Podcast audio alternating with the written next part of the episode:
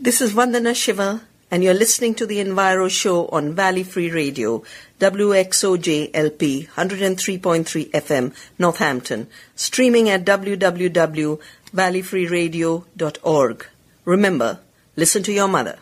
The Enviro Show thanks River Valley Co-op, Northampton's locally grown food co-op, located at 330 North King Street and at 228 North Hampton Street in East Hampton. The co-op specializes in fresh, local, and organically grown foods from produce and cheese to fresh meats and locally baked goods. Everyone is welcome.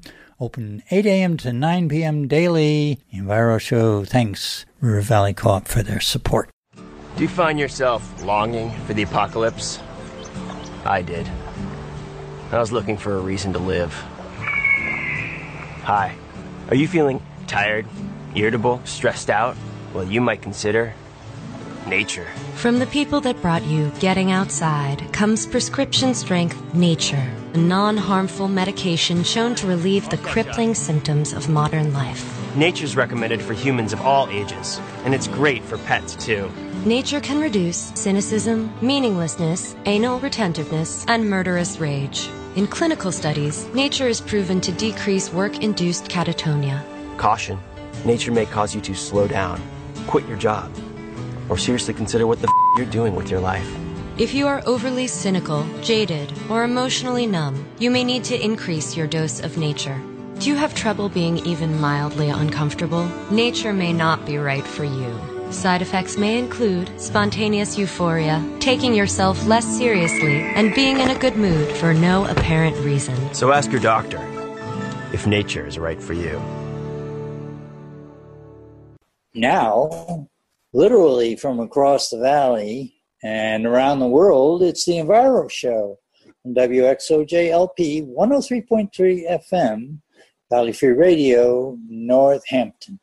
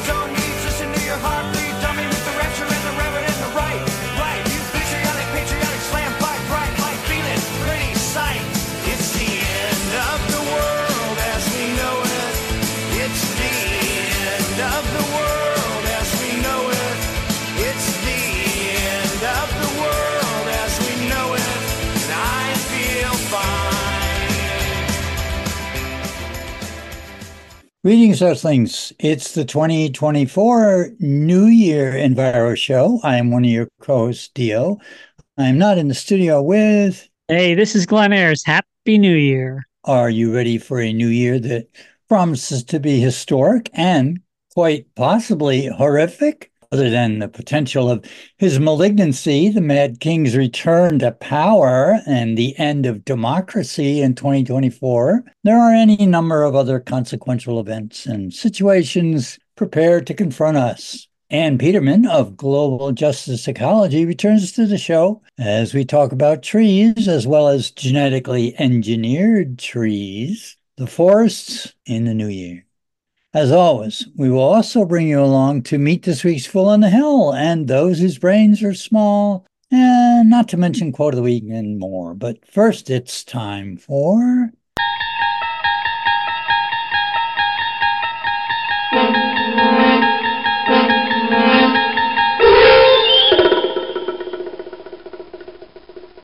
Revenge of the Critters. This one's a classic.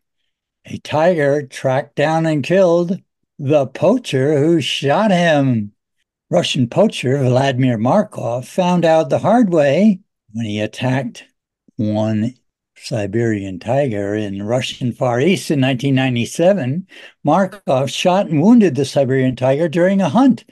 And to add insult to injury, he took part of its kill. The tiger didn't forget, Obviously, the tiger got away. And between 12 and 48 hours later, it tracked Markov to the cabin where he lived. But Markov wasn't home. So the tiger destroyed anything in the cabin that had this scent and patiently waited for him to arrive. When Markov finally did, the tiger killed him and ate him. Revenge of the Critters, Glenn. How's that for a classic? That's a great way to start off the new year. I thought so too. Well, let's see what's going on uh, with the Fools. This week's Fool on the Hill. And nobody seems to like him, the fool on the hill. This week's Fool on the Hill is repeat offender and House Speaker, Representative Mike Johnson. You may remember last time we entertained MAGA Mike, it was just his words we were talking about. Here, the Union of Concerned Scientists takes a look at some of his climate crimes in action.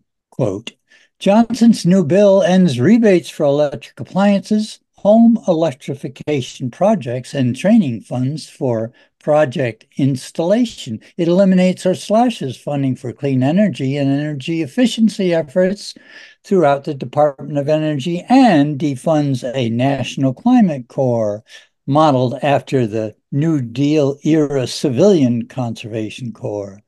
It blocks funding for state net zero programs and tighter building energy codes. It stops the government from factoring in the, the social cost of greenhouse gases in budgets and environmental reviews. Close quote. Of course, that one I assume is DOA in the Senate, but it certainly uh, fortifies what Rachel Maddow always says watch what they do, not what they say. Hey, what a creep. MAGA Mike, you know? He's like a choir boy. He's like the choir boy from hell. Yeah. Well, how about it's a climate crisis?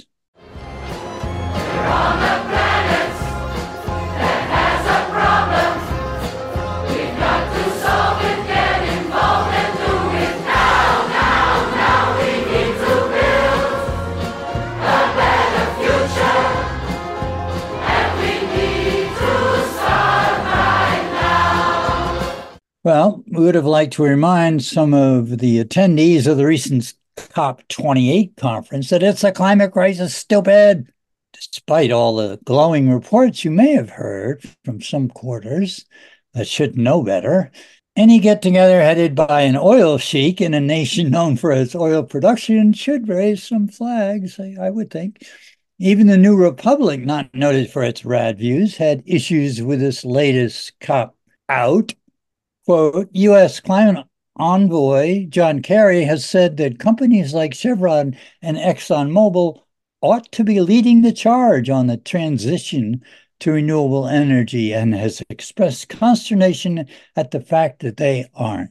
But there's no evidence to suggest the Biden administration will do anything to slow or halt their growth plans. In fact, as the UN climate talks open, they were holding an auction for oil and gas drilling rights on 44,000 acres of land in the western U.S. Close quote.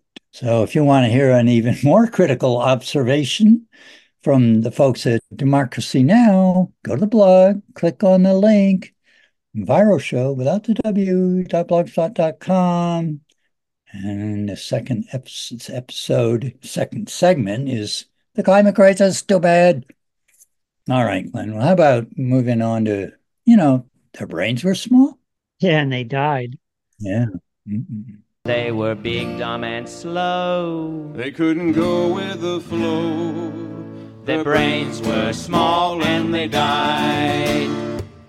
Well, the origin, their brains were small and they died, concerns dinosaurs, but of course also refers to those who aren't, well, let's say, paying attention we continue on with the climate emergency theme to a U.S. university that's in air quotes, you can't see that, that spreads climate lies and receives millions of right wing donors. The Guardian piece that refers to Prager University Foundation, which is not an accredited education organization at all, that downplays the horrors of slavery and makes false claims about the climate crisis goes on to say, quote, Founded in 2009 by the conservative talk show host Dennis Prager, whose online media, PragerU Kids division, has become a key tool in spreading false claims to young people with short videos aimed at undercutting widely accepted science that climate crisis disasters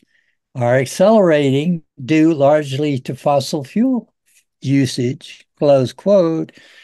So, in other words, brainwashing impressionable kids with far right BS. The Guardian also went on to point out that players among PragerU's leading financiers are the oil and gas fracking billionaire brothers Farris and Dan Wilks, other top conservative donors to PragerU, which styles itself as alternative to the dominant left wing ideology in culture, media, and education, include the Lynde and Harry Bradley Foundation, the National Christian Charitable Foundation, and the Dick and Betsy DeVos Foundation. Betsy DeVos, Glenn, where did that I, that name is so familiar? Yeah, wasn't she some loser in the malignant administration? Believe she was in charge of education. So naturally, Yeah. she fund such an effort. in charge of destroying public education in the United States. Yeah. All right, moving on. So we'll, we'll be talking shortly with our guest about, you know, the president's recent announcement regarding our national forests and climate change. The Guardian subhead reads, Move aims to protect millions of old growth trees, which are better at storing carbon, but its outcome depends on the 2024 election, close quote. Tree huggers take notice. Hey, we're abiding with Biden on this one, but what's this about? The proposal focuses on most old growth forests, leaving mature forests still vulnerable to logging, which is middle ground between environmentalists and the timber industry, close quote. Middle ground, Glenn. It's the climate crisis, stupid. Stop backsliding, Biden. Oy, oy, oy. Okay, in the viral show Echo Chamber, we rerun a report from Wired about all the fish we cannot see. Oh, Glenn, you're going to like this one. We haven't done a, an under the water sea, you know, peace on the sea or the oceans in quite a while. Unbeknownst to most of us, there lies, quote, a hidden catch of fish that might play an unexpected role in our climate's future. It seems like a bad time for a new fishery, close quote. So it seems there's this vast cloud of marine animals, most smaller than oh, the human hand, that move from the deep ocean to the surface and back every day. This is a new finding. They move a large amount of carbon, but they are threatened by guess who? Commercial fishing industry. Same old, same old. So did you get a chance to read that one, Glenn? Yeah, you know, I mean, this reminds me of uh, previous shows where we've reported that of the large fish in the ocean, so, you know, the ones bigger than your hand, uh, we've already removed 90 to 95% of the large fish in the ocean that were there in historic times. And now, of course, what's left? The small fish that are the size or smaller than your hand. And now we're going to what? Remove 90% of them as well. And of course, all that biomass represents carbon storage and Mhm. cycling, carbon cycling in the oceans. And if we keep removing all of the life from the oceans, none of that carbon storage and cycling will be happening. And that will be like essentially clear cutting old growth forests Right. we got to figure this out. We can't continue to abuse nature because we've already exceeded the carrying capacity of this planet by Right. by a factor of 75%. The human horde is living as if we had 1.75 Earths in resources. That's what we're consuming currently. And that means that we are in serious overshoot we're degrading the capacity of various ecosystems to to ever be self-sustaining and if we don't get back into balance with nature guess what? We're going to have like all populations like all animal populations because we're an animal like all animal populations they go through an exponential boom cycle where their population grows and then they're subject to the constraints of nature and there's a serious bust cycle. Boom and bust we've been on a boom for a long time and we cannot continue to live as if we had one and three quarter planets. That's hmm. just completely unsustainable. Right, and here here is a, a massive population of fish that we didn't even know about. In the in the 40s, they they would have a radar uh, findings that they couldn't explain, and it wasn't until very recently that they discovered that this whole population of fish that migrates every day from way down deep up to almost the surface for feeding. It's so new science, new findings, and what happens? Same old, same old. That's what happens. Oh, anyway, how about something positive? Let's move on to quote of the week.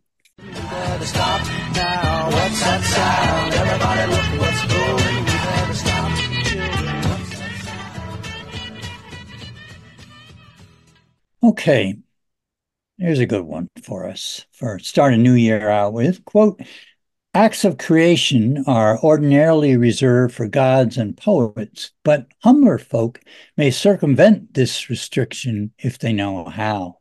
To plant a pine, for example, one need be neither a god nor a poet. One need only to own a shovel, close quote. And that was Aldo Leopold. perfect Yeah, I think I, so.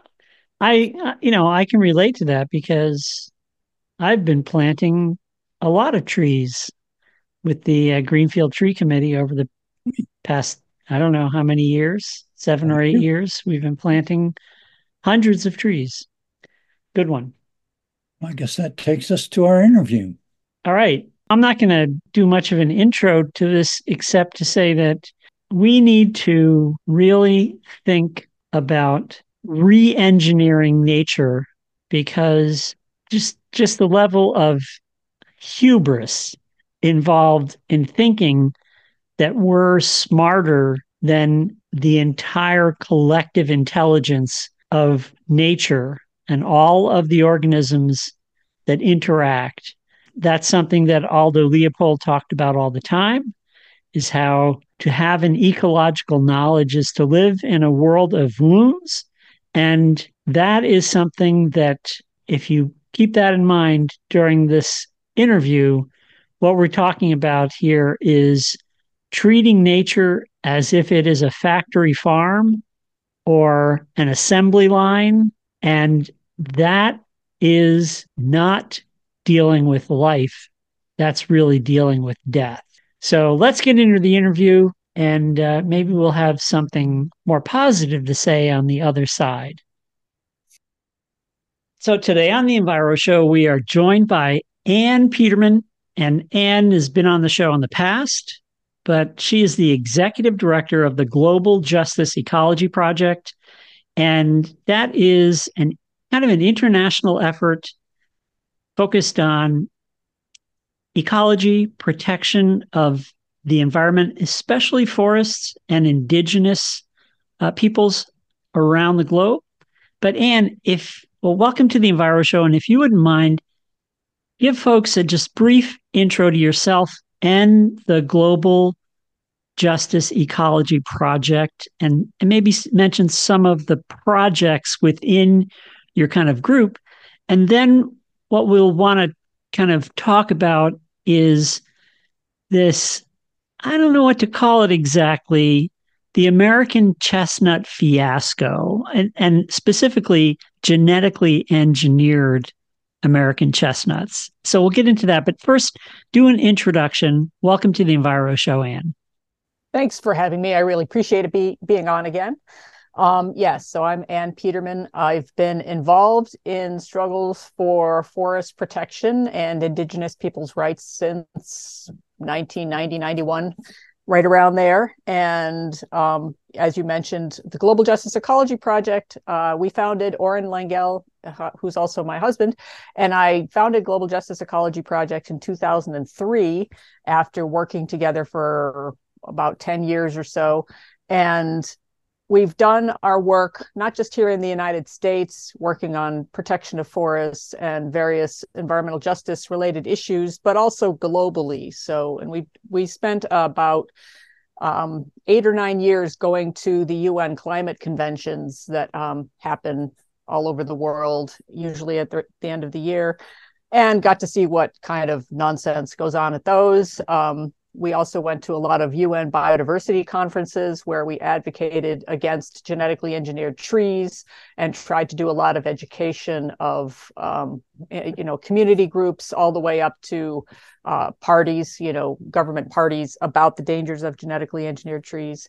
And you know, we've also traveled extensively around Latin America, especially Chile and Brazil, where we've worked with indigenous groups to about the dangers of GE trees and have also been advocating about the dangers of industrial tree plantations. So not necessarily GE trees, but industrial tree plantations that are generally non-native and extremely destructive toxic you know deplete water and so on.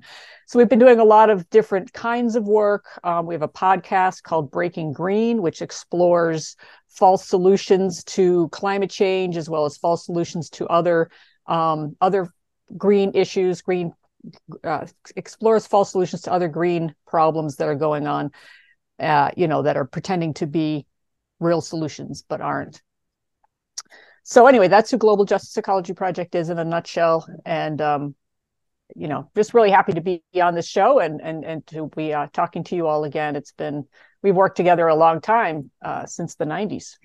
Yes, we go way back. One of the things that made me think of you really was this recent announcement about this fiasco with genetically engineered American chestnuts, which you know the the American chestnut I mean, short history was wiped out from an introduced fungal pathogen that came into the United States and wiped out a, a fairly, in some places, a very dominant forest tree. And, you know, it wasn't that the entire East Coast was American chestnuts, but in some places it was a dominant tree and very important to the ecosystem and to the wildlife. And so there has been an effort, and that that last kind of mature American chestnut died out back in the 1930s, I think. And we still see sprouts in the woods, but they don't grow up to any appreciable size. They get to be a sapling and then they typically succumb to the fungus, which is still around in the environment, in the soil. And so there has been an effort now for decades to bring the American chestnut back and mm-hmm. this process, because because we are techno optimists, I think, you know, as as humans and full of hubris, we think that we can techno our way out of everything. So the genetic engineers have gotten involved and have genetically engineered American chestnuts to be supposedly resistant to the chestnut blight. And so that brings us up to what this press release was about, and that is what I'd say is the fiasco is that one of the main organizations that is has been doing that work, the American Chestnut Foundation, um, made an announcement recently that they were sent some samples of a particular type of genetically engineered tree to do do research with, to do field testing with, and it turned out that they were sent the wrong the wrong variety or the wrong selection of that instead of being sent something called the darling 58 they were sent some other uh, non-darling 58 species, which they had been doing research on for the past like five or six years. So if you could tell our listeners about what you know about that fiasco and what what does it really mean to this whole idea of replacing natural forests with Frankenstein trees? Sure. well, yeah. So, you know, fiasco is a good word. We prefer to call it a giant boondoggle. So, yeah, it's it was really kind of shocking when it all came out. We, you know, we were all just sitting around scratching our heads. Go, how did that? How how these people are supposed to be scientists, right? How did one and the people who um, provided the wrong tree and the wrong pollen to the American Chestnut Foundation were the the researchers at the State University of New York College of Environmental Science and Forestry. So, um, you know, they have this department there, this this whole lab devoted to the American chestnut, and somehow they mixed up the trees. Like, oh yeah, well, it's we're supposed to send them this one, but we sent them this other one instead, and nobody noticed. So it took that was back in 2016 that that happened. The handoff happened and nobody noticed. Nobody at ESF noticed. Nobody at the American Chestnut Foundation noticed um, until after in September of this year, the American Chestnut Foundation and SUNY ESF, who have been close collaborators in this project to restore um, the genetically Ameri- genetically engineered American chestnut into forest, to put it into forest to restore the American chestnut. Um, they have been close collaborators since the beginning. And in September, they had a, a joint webinar called a chestnut chat, where they revealed that this chestnut that they've been working with has had all of these unexpected problems. It, it grows 20% slower, it has high rates of mortality. Um, unexpectedly, it doesn't really resist the blight. You know, it's like all of these things that it was supposed to be the magic bullet for, it doesn't do. And so after that happened, some other researchers from another university in Maine started looking into it and discovered that the tree that they've been working with was the wrong one. It it had the OXO gene, the gene that that supposedly provides blight tolerance. It had that gene in the wrong place on the chromosome. So they figured out that it wasn't the tree that they thought they were using, um, that they'd been experiment, experimenting with. And so that was when TACF, the American Chestnut mm-hmm. Foundation, decided to pull out of this project. So the, the two of them have been working together on this. SUNY ESF in 2020 submitted a petition to the to the U.S. Department of Agriculture asking for permission to release this this tree, this genetically engineered American chestnut, into the forests with no regulations, with no monitoring, to specifically spread its genetically engineered pollen and seeds without controls um, to contaminate wild American chestnuts. That was the entire purpose of this project. And uh, it's been pending with the USDA since then. So it's still, they still haven't made a decision, the USDA. So what happened on December 8th was the American Chestnut Foundation, after finding out that they've been working with the wrong tree, um, pulled their support for that petition. They said, we no longer support this petition for deregulation going forward. You know, uh, this is this tree will not be helpful in in restoration of the species. This will actually set back restoration of the species because it will cause a public confidence problem. They were quite clear that they're afraid that this will influence public opinion against genetically engineered trees duh. Um, I would hope it would. Uh, and so they didn't want to support it anymore. And um, the American, sorry, at SUNY ESF, the other researchers ha- are are very angry about that from what we've seen online and uh, in emails and so forth. That they are now, you know, they want to continue with the petition. They still want to have the D58 deregulated, even though they've also been working with the wrong tree. So, you know, everybody's been working with the wrong tree. So now the USDA has to figure out what they're going to do if they're going to deregulate this tree that isn't actually the tree they thought it was, that nobody, you know, that, or do they um, reject the deregulation, which would be um, you know something that the USDA doesn't really like to do, which is you know turning down a GMO plant is not something they're they're really keen on. So it's interesting to see where it will go from here. I mean, even if they deregulate it, the tree doesn't work, right? So I don't exactly understand what SUNY ESF's end game is here.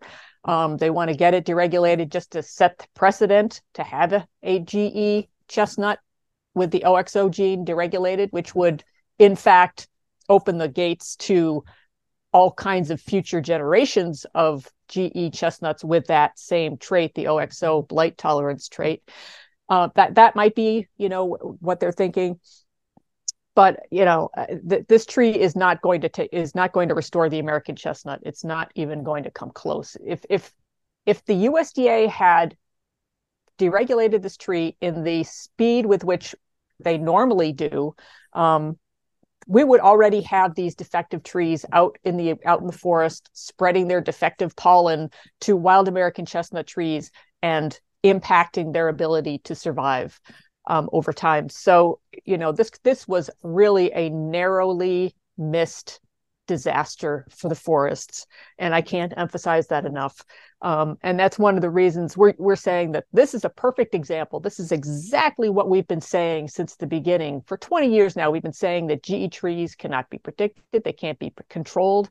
And because they're large, large, long lived organisms in a very complicated environment, there's no way to know what they're going to do without a full life cycle analysis. And even then, you're really not going to know because, you know, climate change and everything else, the forests are, are changing um, and the trees are adapting or have to adapt. So yeah, so that's that's the story in a nutshell. But it's really we're using it as a, a very cautionary tale about what can go wrong with GE trees because it very close, very nearly went very badly for our forests. I, I think that's what you would describe as a cluster yes. blank. Um, and it and i think it points out one of the things about messing with the genetic code the way these geneticists who apparently are professionals they don't you know this story shows that they don't even know what they're doing. No. i mean it, it's not that they're incompetent. It's that this stuff is so complex so complicated that i'm afraid that the human mind really can't comprehend it properly. Even if you're even if you're an expert in a certain area and that's what you focused on there's all these other areas that you have neglected because you can't be an expert in everything. And so there are all these interconnected parts you know like ecology tells us that these things are not isolated they're all interconnected and we can't make these kinds of predictions and if we think we can do it, then we're just we're telling a story. It's it's a fantasy world that we're creating in order to come out with the predetermined outcome that we want.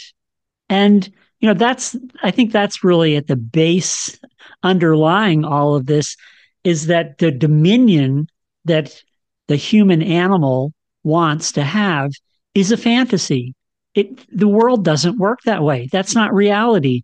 And yet here we have these kinds of projects that are getting, you know, millions and millions and maybe even billions of dollars of funding. And it's all a complete artifice and a fantasy world that these researchers are working in. And the fact that they've done this now petition to release this fantasy organism into the real world should be really shocking, I think, for everyone to contemplate what that means and why this is really, this really needs to be something that is not just studied more, but we need to be going on a different, we need to be going in a different direction because, uh, you know, and you can probably talk about this. The, the indigenous people never related to the real world this way. And we have some defect in our brains that makes us think that we can somehow control everything. And, you know, this is a great example of how that kind of thinking fails. Yeah, and it's it's interesting to look at it. Um, you know, you mentioned the petition. I I said it was submitted in 2020. That was when the trees had only been growing in outdoor field trials for three years. I mean, they were really young, young trees, and they were saying, thus the researchers were saying that they had blight tolerance at that point. So cl- clearly, they would have blight tolerance for their whole lives, right? For all the full 200, 250 years that they were in the forest, obviously, right? So, um, and of course, that didn't that ended up not happening. The trees got a little bit older, and then they started to show that they were extremely poorly uh, that their genetics were quite poor in terms of their survival rates. So, and when they looked at the problem and they they found it was interesting looking at some of the the, the conversations among the researchers.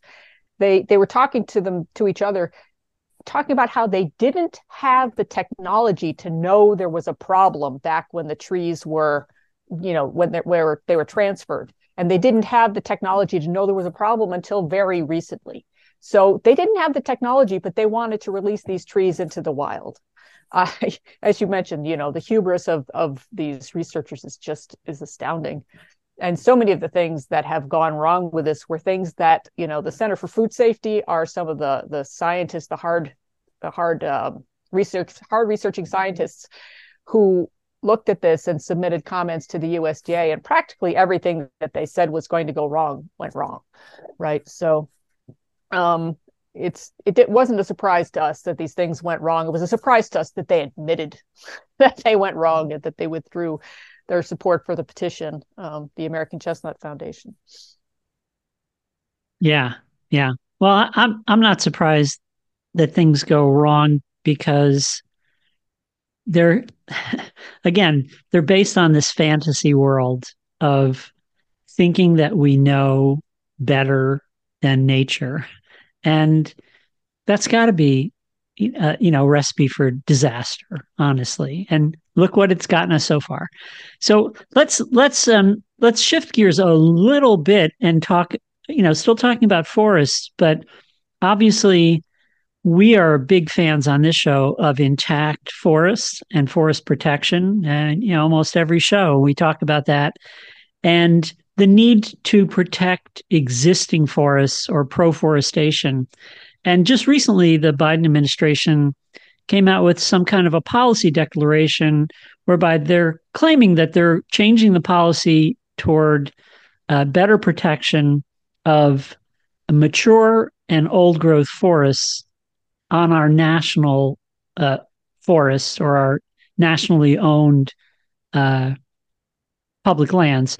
And I wonder if, you know, that's the kind of approach we should be taking toward protecting existing forests rather than trying to release novel Frankenstein species into the wild. You know, why should we why should we be putting all of that money toward uh, you know, honestly, a fantasy um, when we have the reality of existing forests that need protection and have the intrinsic capacity, you know, currently without any human manipulation to be self sustaining and to be evolving and to be what we really need, especially at a time of climate emergency. And, and I wonder what, you know, what you think about that. Obviously, the Biden administration has come out with some positive policies towards forest protection and you know they could be doing a lot more but i just wondered what you think about that recent announcement sure yeah well i mean i'm i'm curious how they plan to get it implemented on the ground. Because if you look at the proposals coming out of the US Forest Service, for example, you see that it's just more and more and more logging and uh, they want to spray herbicides and they want to burn and they want you know they want to transform the forests of the midwest for example into prairies. I mean you know they then this is all in the name of climate change the climate mitigation you know let's uh, let's destroy the forests and put in prairies and that'll help the climate somehow. I don't know. But um so and and we see what's going on in in in Vermont, you know, supposedly progressive Vermont, with uh, the plans to log in the state forests, the Camel's Hump State Forest, that iconic Camel's Hump in Vermont. They're you know logging like crazy on that state forest. So it's interesting. I'm I'm curious to see how they plan to do that, how they plan to actually implement that with all of the different agencies that are you know at this point experts in forest destruction. Um, I, I don't really believe that they can do it. I'm a little bit of a cynic there, I guess. You know, I look at this uh, being an election year coming up, and this proposal will go into effect after the next election. So, you know, well, let, let's let's see what happens. But I, if they could do it, that, you know, fantastic. Um, I'm just a little bit cynical on how they're going to implement that. How, how can you help but be, but be cynical? So they they they say it's like 2025 before they're going to act on this announcement. So that as he's scratching her head no doubt. And and also in in the, the reporting i haven't read the announcement either but in the reporting they noted that uh, something about limited logging. So there's all these seeming caveats and so forth. So i i want to celebrate this but you know history makes me makes me wonder. Exactly. Yeah yeah. Well i'm i'm there with you. I i have a lot of uh, skepticism always about the motivations behind uh, some of these things. But um eh, you know before we leave anne we really want to get a better picture of uh, what folks can do if there's a way for them to get involved, uh, you know, in this GE issue. You know, can they write to their elected officials? Can they write letters to the editor? You know, is there some kind of active uh, role that they can play in this uh, fiasco? And then also um, take some time to tell folks how they can uh, follow the Global Justice Ecology Project, how they can get involved, and you know what what avenues you have for activism because this is a show for activists uh, you know specifically forest activists or climate activists. And you know there's a lot of uh, overlap between those two things. Sure. Um, thanks for the opportunity. Uh, well for the genetically engineered trees issue we have two sign-on opportunities right now for people to make their voice heard about how they feel about genetically engineered trees and the problems that they could potentially cause. Um, one is the regarding this this this giant boondoggle fiasco, whatever you want to call it, with the genetically engineered American chestnut. We have a on the website stopgetrees.org. We have a sign-on letter that people can go to where they can submit comments to the SUNY ESF people, the people at the State University of New York College of Environmental Science and Forestry telling them to drop the petition. So, in addition to our demands to the USDA to pull the uh, to reject the petition, we're also asking SUNY ESF to withdraw the petition altogether. So it's just gone. So people can sign on to that and uh, put some pressure on that way. And the other sign on that we have is actually re- regarding the impacts of large scale genetically engineered eucalyptus plantations that are planned to be developed in Brazil. And so that sign on letter is um, to support the demands of communities down there that are trying to protect their territories and protect their communities and their villages from the potential impacts of these large scale eucalyptus, genetically engineered eucalyptus plantations, as well as calling attention to the existing impacts of conventional large scale eucalyptus plantations that are not genetically engineered that are already causing havoc. So we've got two, um, you know, one is domestic and one is international, but they both are are very important in terms of putting pressure in the right places to make sure that forests, native forests, remain standing and that genetically engineered trees do not get released into the environment. So those are both at stopgetrees.org. If you go to the take action button, you'll find both of those things.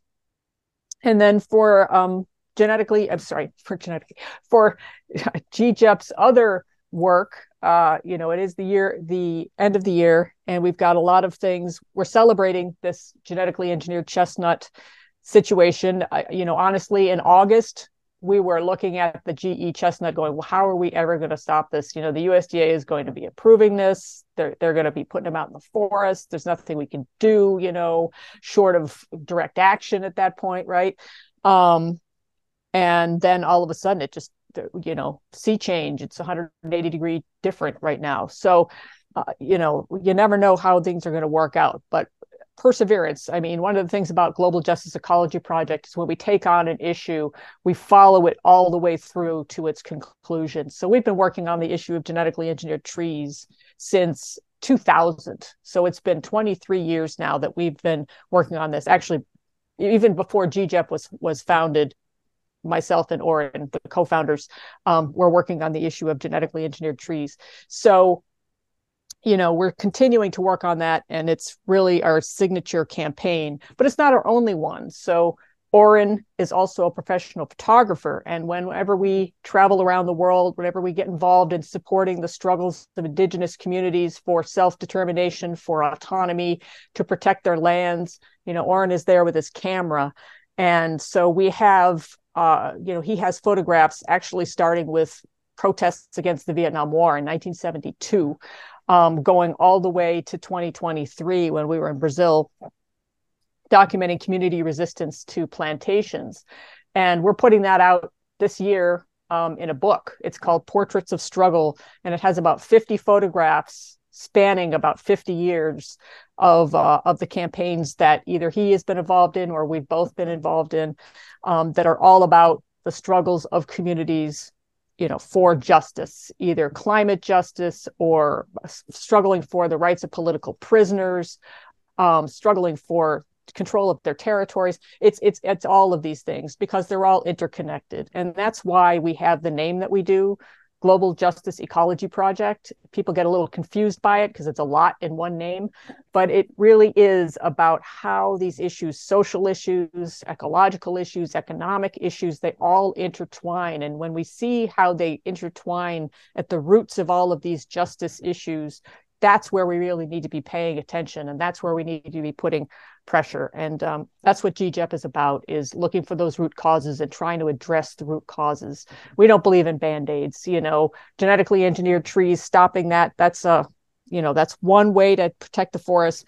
But we also work with the people who are have historically defended those forests the indigenous peoples who live in those forests who have you know for generations been protecting those forests we work with them to make sure that those forests remain standing as well. So our one of our major issues obviously is forests but also human rights and uh, and all of the different ways that these come together. So we're selling this book um, if you're interested in it you can go to portraitsofstruggle.org to get more information and that is on our website which is if this isn't too many websites global justice ecology.org. So when you go there, you can see all of the different things that we do our podcast, which is called Breaking Green, um, our various programs, our GE Trees work. Uh, it's all there. People can check it out and, um, you know, get engaged, take action, get a book, whatever you, whatever floats your boat. Excellent. And I've, I've heard some of those podcasts. They're really excellent too. Yeah, and I, just want to I just want to mention that I know that um, that your your organization GJEP is also kind of an umbrella for a lot of other activist organizations. So, you know, we want to thank you for the amazing work that you have been doing over decades, literally. And, uh, you know, and Orin too. And it's so great to have you on the show here. Kind of, I, I was thinking we would do a kind of retrospective end of the year show. But I think this this is really the way to a really good way to end the show to show uh, our listeners how activism is it, persistent activism is really critical and really appreciate the the amazing work that you've been doing anne for so many years you know keep up the great work we're all in this together and uh, you know we're we're big fans of your work Thanks, well, thank, thank you so much, uh, Glenn and Don. I'm so happy to be here and be. Uh, I, I hope you have a great new year, and I look forward to being on again. Sounds like All a right. plan. thanks that was great Great. Thank you. Yeah, that was great. The, the American chestnut, I, I don't know if I mentioned towards the end of the interview about when I was a kid, we drive into the to New York City, uh, these old Italian guys would be selling chestnuts from little carts on the right on the street, warm warm chestnuts, and put them in a little paper bag and bring them back to the car. And it was a big treat. And that was very common. And I assume it was common in other cities as well when uh, folks had uh, access to woodlands where they could go out and harvest the American chestnut. Yeah, not anymore. But I think this whole this whole issue is something that we really need to pay attention to because if we start replacing nature with genetically engineered creatures, there's going to be a lot of unintended consequences. I'm sorry.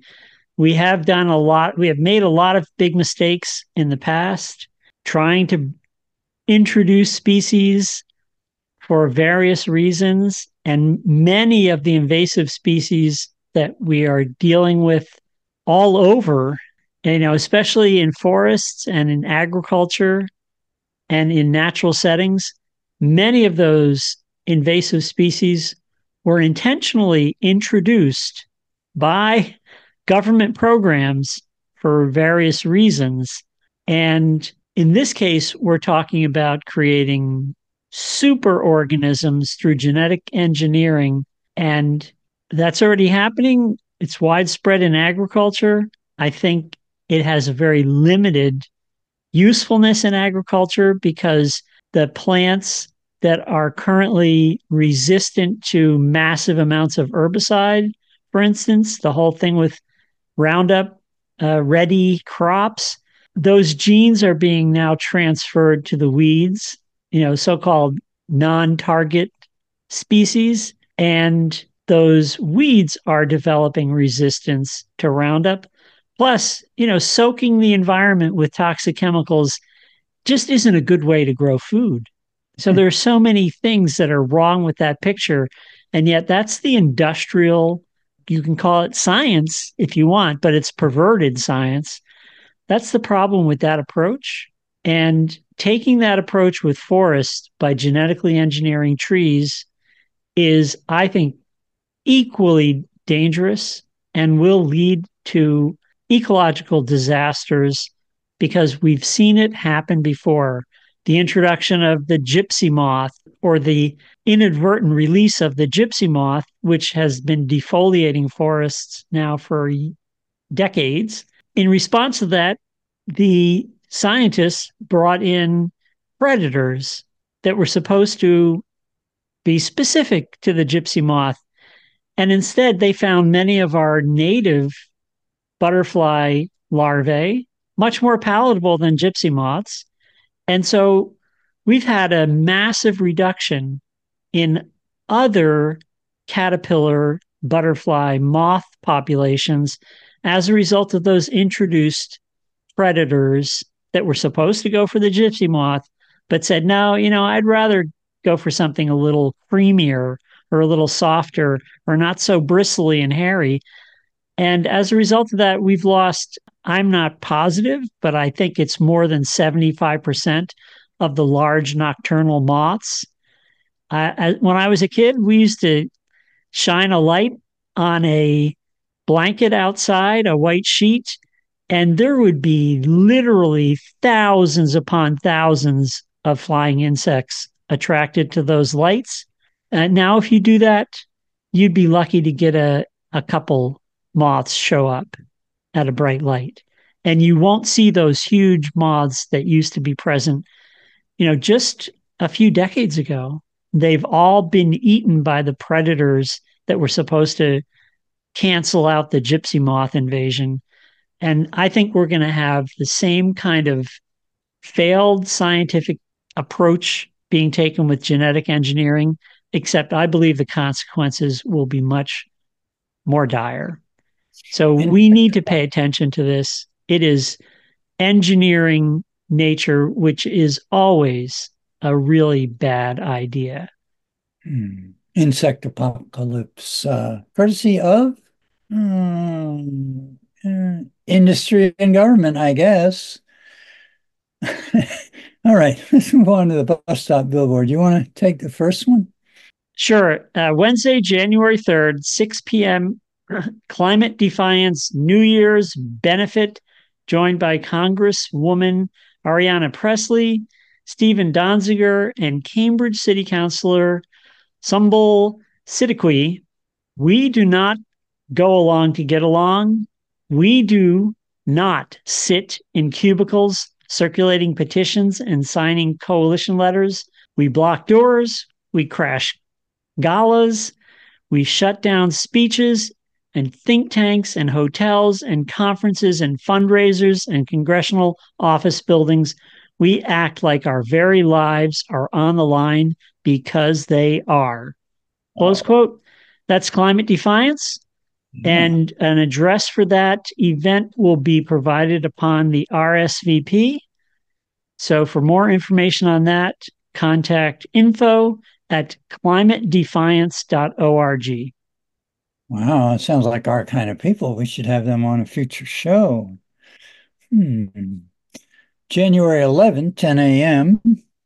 You can register on our blog for this one. The Biden Harris administration is hard at work preparing to launch the first cohort of the American Climate Corps by summer 2024. They're excited to announce that they're hosting a virtual listening session to hear your ideas about how to shape this historic, groundbreaking initiatives. And then, uh, let's see, January 16th, 6 p.m. Eastern Time, register there. January 25th, you can register for that one. And February 1st, you can register for all three of those if you want on our blog. And Tuesday, January 23rd at 9:30 a.m., Fight for Your Rights Lobby Day.